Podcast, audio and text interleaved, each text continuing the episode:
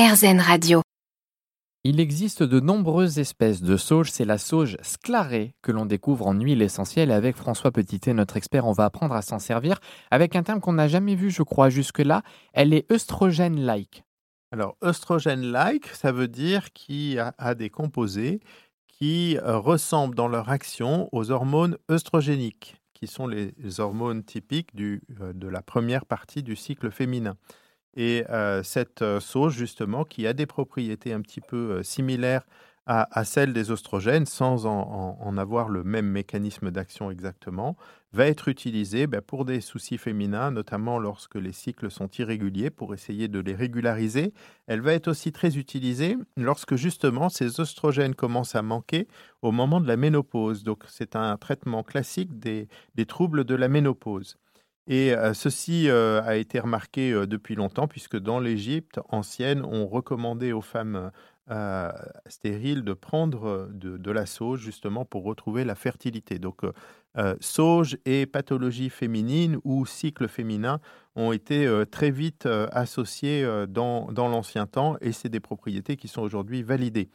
La, sauge, par exemple, va pouvoir être utilisée contre les troubles euh, des muqueuses vaginales et notamment la sécheresse vaginale lors de la ménopause.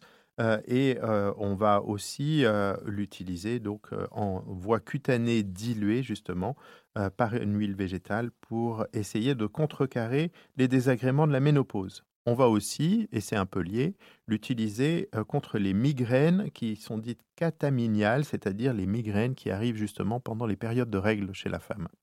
Si on l'utilise dans son shampoing, ça peut devenir un bon antipelliculaire. Alors c'est une deuxième, euh, euh, une deuxième utilisation de la sauge.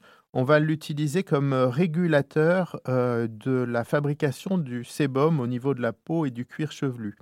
Et on peut l'utiliser justement en ajoutant quelques gouttes dans son shampoing. Ça va donner un effet antipelliculaire et c'est très intéressant quand le cuir chevelu est gras, qu'on a des pellicules et qu'on a aussi euh, une chute importante des cheveux. Et on pourra l'associer dans ces cas-là avec euh, l'huile euh, essentielle de cad ou l'huile essentielle de baie Saint-Thomas. C'est une très bonne combinaison. Mais quand je vous dis une à trois gouttes, eh bien, ça serait une goutte, par exemple, de chacune de ces huiles essentielles dans une noix de shampoing pour les cuirs chevelus gras, les pellicules et la chute des cheveux. C'est une alliée si vous souffrez de transpiration excessive. Alors, la sauge, classiquement, diminue euh, la transpiration. On peut euh, l'utiliser dans cette indication-là, et c'est pour ça que vous allez trouver souvent de l'huile essentielle de sauge clarée euh, dans des déodorants, que ces déodorants soient solides sous forme de crème ou sous forme de spray. Vous pouvez aussi, on a moins parlé de cette utilisation, mais mélanger certaines huiles essentielles à des gels. Certains gels vont pouvoir avoir la capacité de contenir quelques euh, pourcentages d'huile essentielle. Et un gel à la sauge sclarée, ben, ça peut être très intéressant pour la transpiration des pieds pour les sportifs. Alors comme toutes les huiles essentielles, il faut l'utiliser avec des précautions, celles qu'on vous donne à chaque fois, hein, notamment de vous encadrer par un professionnel.